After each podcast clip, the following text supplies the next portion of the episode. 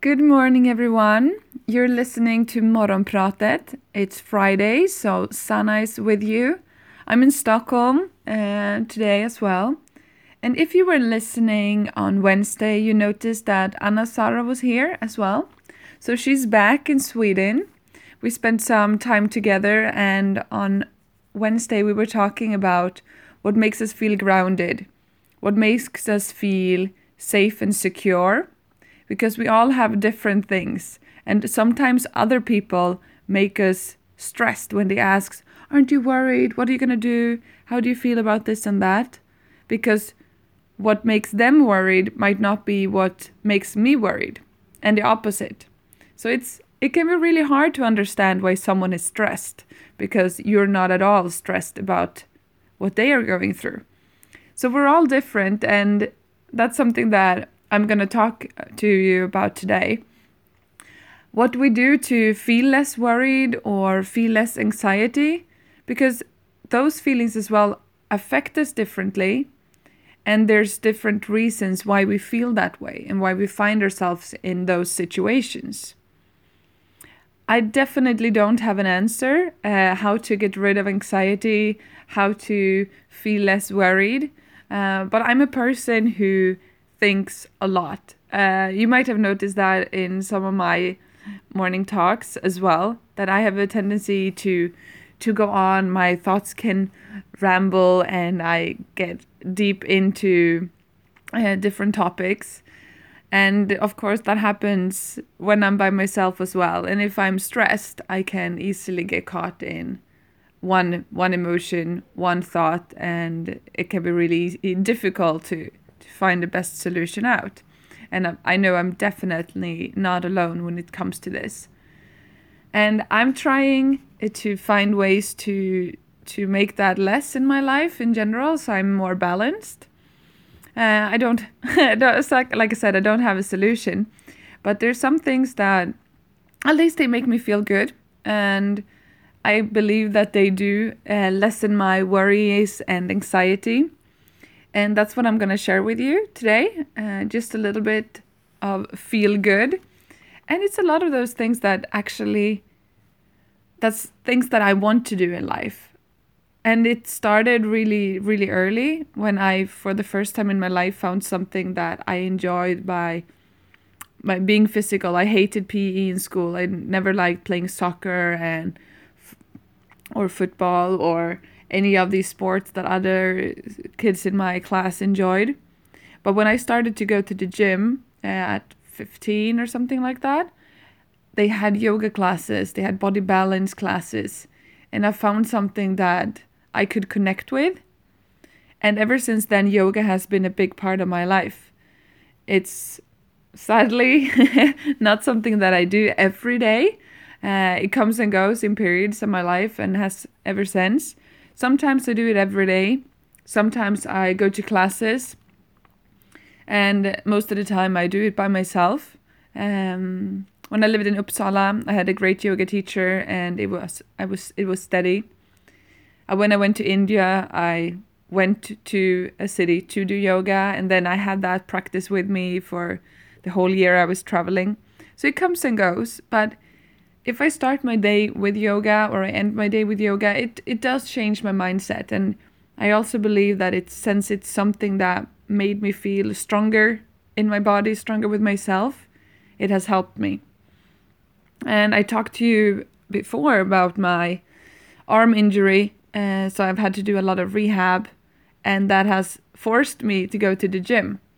And for the first time in a long time, I'm starting to feel stronger and stronger. And that's also really great feelings. Every time I go to the gym, I feel like I accomplished something. I feel like I'm I'm getting stronger, and that also changes my mindset.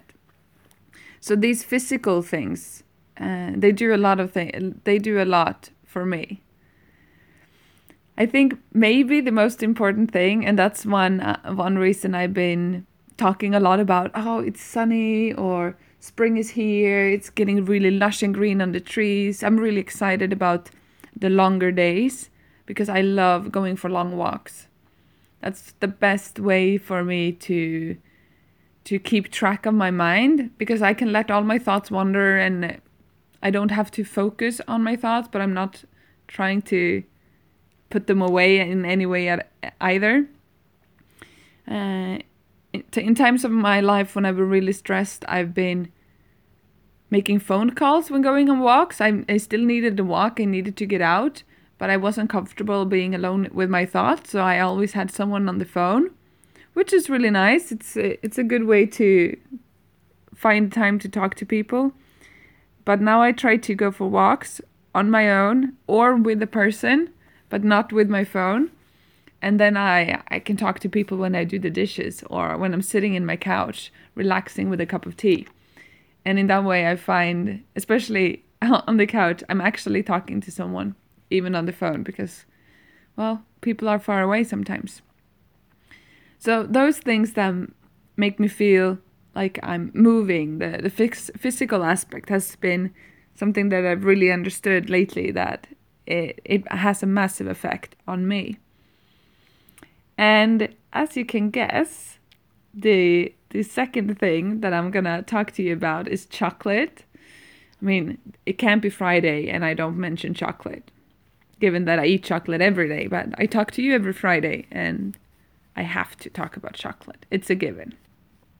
And for me, chocolate is a way of focusing my thoughts, creating awareness, to be more conscious, and all of those things are are tools that a lot of these people who try to make you lessen stress and that that's what they they want us to be conscious aware of what we are and how we feel. And i think when i eat chocolate that's when it's the most easy for me because i want to give myself a moment where i can try this bar of chocolate and really enjoy it discover all the flavors. So through chocolate tastings that i do by myself I get that chocolate mindfulness. And I always also love when I can share chocolate tastings with other people and I can share chocolate mindfulness or I can make those things interact. Either it's um, a class, so people come to me or I come to people and I actually teach them about this. I give them a whole hour and whole hour, hour and a half talking to them about chocolate giving them that sensation, showing them how to really enjoy that piece of chocolate and allowing themselves to be conscious of the, the piece of chocolate melting on their tongues. But just as well, it's the that spontaneous moment when a colleague is stressed, or I meet someone for uh, a fika, or going with a walk with a friend, and I've got a chocolate bar in my purse, and we sit down somewhere and share a chocolate and I get to to tell them not to chew the chocolate but let it melt on your tongue and just be aware of the flavors that happen. And that way I get to share my passion and sometimes I give people really aha moments when they discover that a chocolate can taste completely different than they thought or uh, when someone tells me that this is the best chocolate I've ever had in my life and that's something that makes me really feel good. So of course i believe that that makes me less stressed and we need to find those moments that we really enjoy. And i believe that a lot of times it's probably something that we are nerdy about because it's something that we love.